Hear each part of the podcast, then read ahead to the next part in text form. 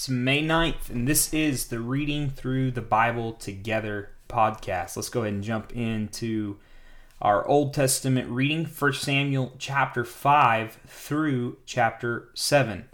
And as a bit of context before we jump in, yesterday we read that the Philistines had captured the Ark of God, uh, which is very bad news for the Israelites because for the Israelites, the Ark of the Covenant was where God's presence was. And without God's presence, who are the Israelites? They are but slaves. Um, and it was God who, with them, made them mighty and powerful. But without God, uh, they, they really have no power, which is a lot like you and I, right? W- with God, we have life. Without God, we are we are dead. So very bad news. Uh, and we are going to continue on with that story in chapter 5. And as always, we'll be reading in the New Living Translation if you want to go back later and read some of this for yourself. Chapter 5, verse 1.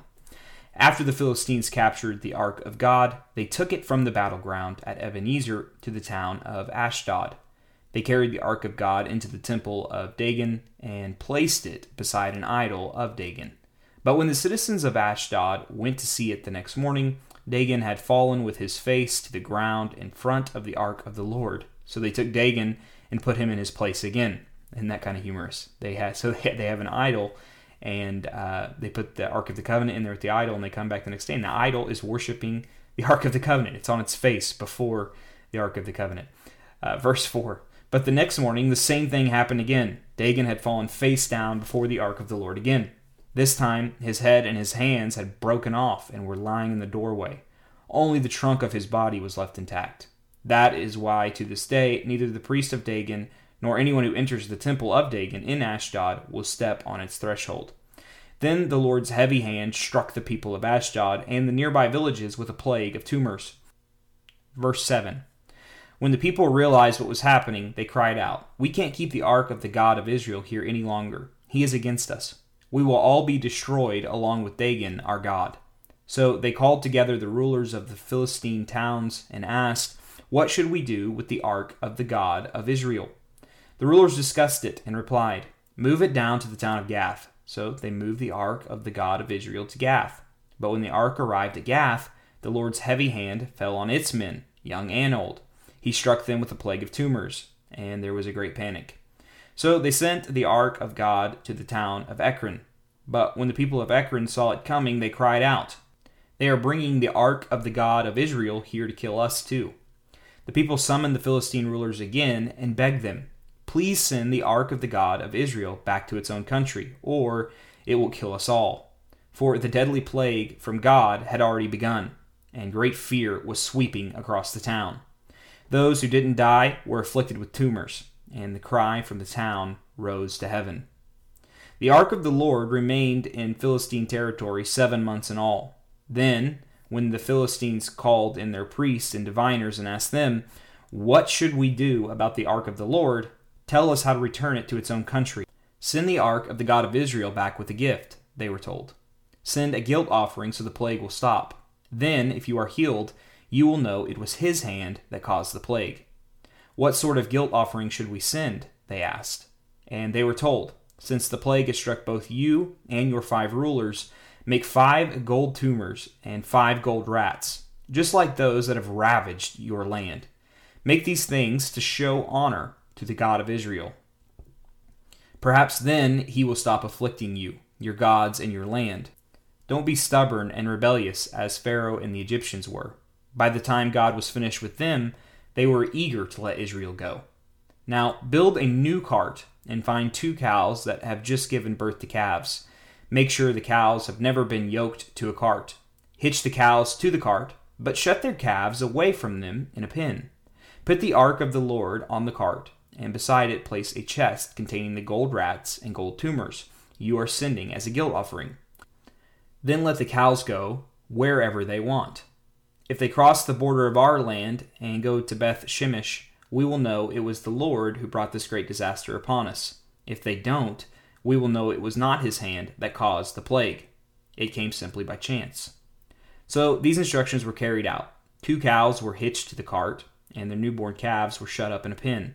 Then the ark of the Lord and the chest containing the gold rats and gold tumors were placed on the cart. And sure enough, without veering off in other directions, the cows went straight along the road toward Beth Shemesh, lowing as they went. The Philistine rulers followed them as far as the border of Beth Shemesh. The people of Beth Shemesh were harvesting wheat in the valley, and when they saw the ark, they were overjoyed. The cart came into the field of a man named Joshua and stopped beside a large rock. So the people broke up the wood of the cart for a fire and killed the cows and sacrificed them to the Lord as a burnt offering. Several men of the tribe of Levi lifted the ark of the Lord and the chest containing the gold rats and gold tumors from the cart and placed them on the large rock. Many sacrifices and burnt offerings were offered to the Lord that day by the people of Beth Shemesh. The five Philistine rulers watched all of this and then returned to Ekron that same day. The five gold tumors sent by the Philistines as a guilt offering to the Lord were gifts from the rulers of Ashdod, Gaza, Ashkelon, Gath, and Ekron. The five gold rats represented the five Philistine towns and their surrounding villages, which were controlled by the five rulers. The large rock at Bethshemesh, where they set the ark of the Lord, still stands in the field of Joshua as a witness to what happened there. But the Lord killed seventy men from Bethshemesh because they looked into the ark of the Lord, and the people mourned greatly because of what the Lord had done. Who is able to stand in the presence of the Lord, this holy God? They cried out. Where can we send the ark from here? So they sent messengers to the people at Kiriath-jearim and told them, The Philistines have returned the ark of the Lord. Come here and get it. Chapter 7. So the men of Kiriath-jearim came to get the ark of the Lord. They took it to the hillside home of Abinadab and ordered Eleazar, his son, to be in charge of it. The ark remained in Kiriath-jearim for a long time, twenty years in all. During that time, all Israel mourned, because it seemed the Lord had abandoned them. Interesting. So the Philistines steal the presence of the Lord, the Ark of the Covenant, and um, what happens? Well, you can't stop God's power, right? So God uh, begins to pour out His power there, and they're like, okay, we got to get this back to the Israelites, and they they get it back, and then we see here at the end. Uh, even the Israelites, though, they have to respect the presence of the Lord. They're God's chosen people, but 70 men tried to look into the ark, and what happens? They die. And then there's this question Who is able to stand in the presence of the Lord, this holy God? And that is a question we should all ask. Um, because one day we will. We will stand in the presence of a holy and just God. There will be no atheist, I promise you. You, you, you will not. I hear people say, you know, I got some questions for God when I get there. No, you don't. When you stand in the presence of God, you will shut your mouth and you will do all you can to not uh, be obliterated in his presence. He is holy, holy, holy. We can't even comprehend it. So, how can we say that we have a relationship with God? Well, it's only through Christ. You see, because our because of our sin, because we missed the mark, we have no chance of standing in the presence of God. He is all life. Our sin is death. We cannot be in the presence of Him because uh, He cannot be in the presence of sin. And this is why Jesus came. He lived the only righteous life that was ever lived, the only life that was worthy to be uh, stood in the presence of God. And then what did He do? He laid down His life he died the death of a sinner, of somebody who was supposed to die. He took, took their punishment, took the wrath of God, and then he imputed or he gave us, those who would trust in him, uh, his righteousness, so that we might stand in the presence of God one day. And, and in fact, even now, the Holy Spirit, who uh, Christ sends to us after he ascends back to heaven, after his glorious resurrection, resides within us, within the church, God's holy people. Uh, how amazing is that? And we're able to pray and talk to this holy God, enter into his presence whenever we may like, um, because of what Christ has done, because we've been given his righteousness, we've been purified by Jesus. And we await the day in which, just as in the Garden of Eden, we will walk with Jesus, we will walk with God. Uh, in his very presence, because there will be no sin as Jesus comes and he restores, he makes everything right. This is the gospel message, the good news for anyone who would trust in Jesus. Repent, turning from their wisdom to his wisdom. Really interesting story. Chapter 7, we're going to continue in verse 3.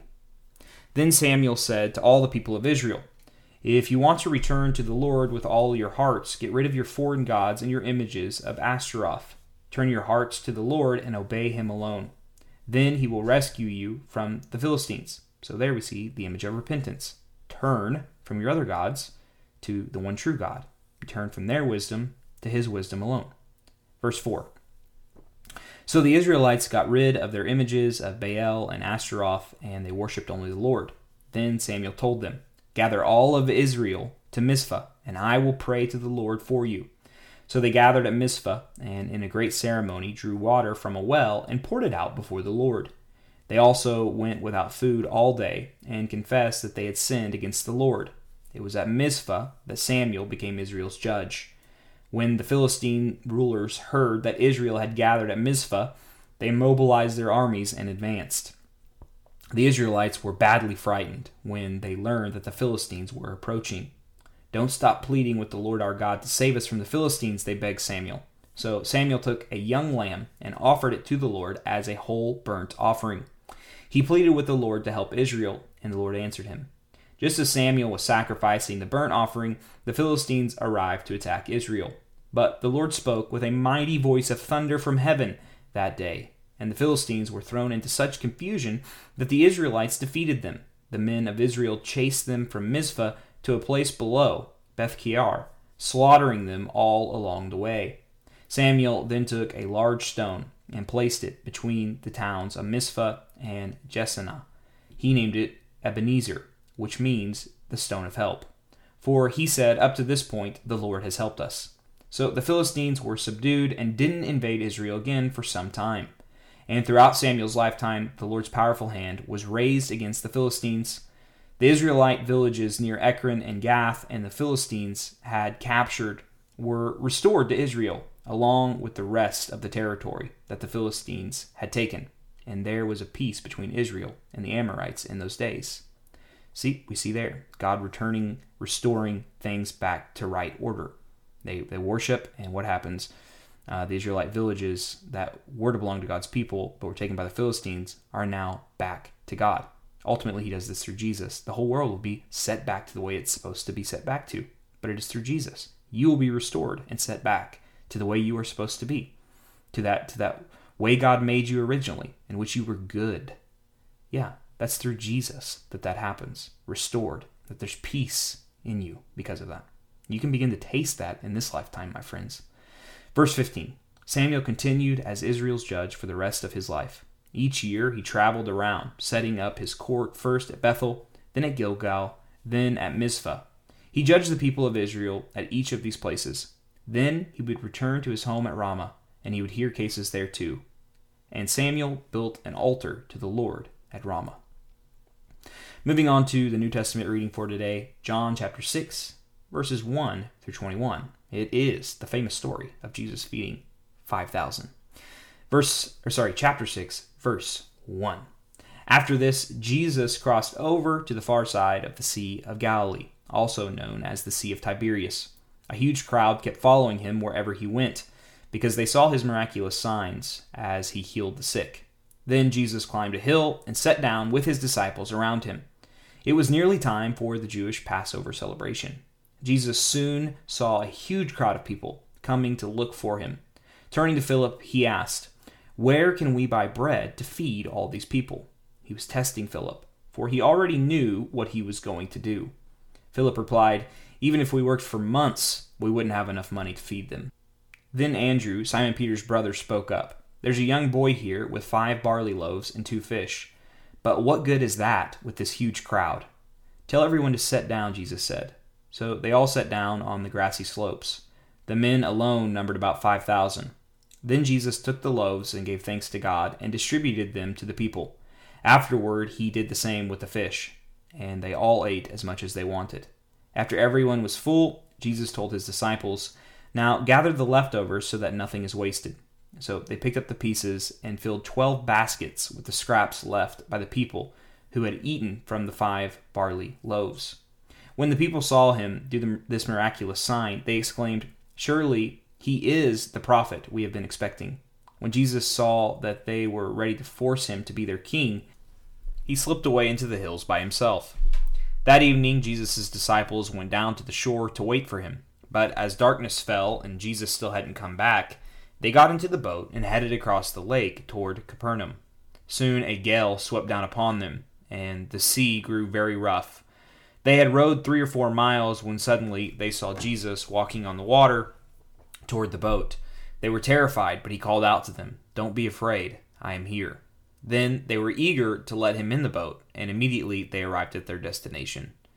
And that concludes our New Testament reading for the day. Moving on to our Proverbs of the day. Proverbs 14, 32, and 33. The wicked are crushed by disaster, but the godly have a refuge when they die. Wisdom is enshrined in an understanding heart. Wisdom is not found among fools. Finally, we'll be praying through the 106th Psalm again today, verses 13 through 31. It's a bit of a longer psalm today, so as usual, I will just read the whole thing, but encourage you to pause me uh, along the way or pull out a paper and digital Bible along the way as you feel led to pray. Have a conversation with God through the psalm. Yet, how quickly they forgot what he had done. They wouldn't wait for his counsel. In the wilderness, their desires ran wild testing God's patience in that dry wasteland. So he gave them what they asked for, but he sent a plague along with it. The people in the camp were jealous of Moses and envious of Aaron, the Lord's holy priest. Because of this, the earth opened up. It swallowed Dathan and buried Abiram and the other rebels. Fire fell upon their followers, a flame consumed the wicked. The people made a calf at Mount Sinai. They bowed before an image made of gold. They traded their glorious God for a statue of a grass eating bull. They forgot God, their Savior, who had done such great things in Egypt, such wonderful things in the land of Ham, such awesome deeds at the Red Sea. So he declared he would destroy them. But Moses, his chosen one, stepped between the Lord and the people. He begged him to turn from his anger and not to destroy them. The people refused to enter the pleasant land, for they wouldn't believe his promise to care for them. Instead, they grumbled in their tents and refused to obey the Lord. Therefore, he solemnly swore that he would kill them in the wilderness, and that he would scatter their descendants among the nations, exiling them to distant lands. Then our ancestor joined in the worship of Baal at Peor. They even ate sacrifices offered to the dead. They angered the Lord with all these things, so a plague broke out among them. But Phinehas had the courage to intervene, and the plague was stopped. So he has been regarded as a righteous man ever since that time. Father, we thank you that um, Moses and Phinehas were but shadows pointing to Jesus, who would ultimately intercede on our behalf. Uh, on my behalf, I am wicked. I deserve your wrath and punishment. And yet, Lord, grace upon grace you pour out upon me, mercy upon mercy through Jesus, who intercedes, who in the book of Hebrews says, it says is um is, is standing on my behalf that you no longer see my wickedness but you see his righteousness. Thank you father for your mercy and your grace through jesus. Lord i pray that uh, the faith of all who are listening would be built today and that all the more we place our trust in your son jesus. Amen.